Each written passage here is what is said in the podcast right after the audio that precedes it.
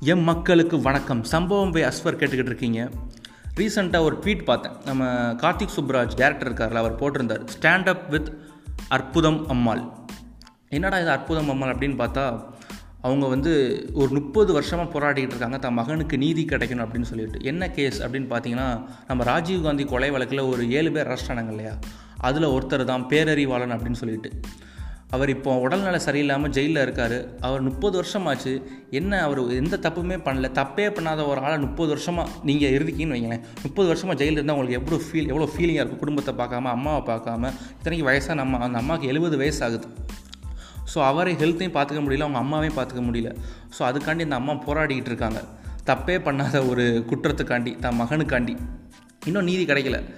அதுக்கான ஒரு ட்வீட் போட்டிருந்தாரு. அந்த ட்வீட்டுக்கு பலத்த ஆதரவு கிடச்சிக்கிட்டு இருக்குன்னு நான் நினைக்கிறேன் இப்போ ட்விட்டரில் ஸோ என்ன அப்படின்னா இப்போ தாமதமாக கிடைக்கிற நீதி கூட அநீதி தான் சொல்லுவாங்க. ரீசெண்டாக பொன்மகள் வந்தால் படத்தில் பார்த்தேன். அந்த டயலாக் வந்து இப்போ கரெக்டாக மேட்ச் ஆகுது. ஏன்னா இவங்களுக்கு கடைசி வரைக்கும் நீதி இப்போ வரைக்கும் கிடைக்கல. அது வேறு விஷயம். ஏன்னா இப்போ கொலை பண்ணவன் ரேப் பண்ணவன் பொண்ணுங்களை வச்சு வீடியோ எடுத்தவன் அவன்லாம் இப்போ ஜாலியாக வெளியே சுற்றிக்கிட்டு இருக்கான். பட் தப்பே பண்ணாத ஒருத்தரை வந்து எதுக்கு தண்டனை கொடுக்கணும் அப்படிங்கிறது தான் என்னோட கேள்வி. மோஸ்ட்லி எல்லாரோட கேள்வி அதை தான் இருக்கும். ஸோ சீக்கிரம் பேரறிவாளனை ரிலீஸ் பண்ணுங்க அப்படின்னு சொல்லிட்டு நம்மளும் கேட்டுப்போம் இந்த பாட்காஸ்ட் மூலமாக நன்றி.